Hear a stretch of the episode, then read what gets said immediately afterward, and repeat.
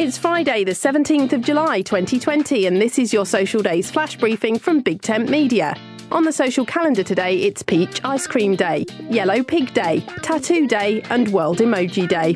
It's World Emoji Day. Why today? Well, check out the calendar emoji. Yep, that's right, it says July the 17th. It's a day to celebrate all emojis, so here are some emoji stats. According to worldemojiday.com, the most popular emojis across Facebook include favourites like face with tears of joy and smiling face with heart eyes, but also the birthday cake emoji.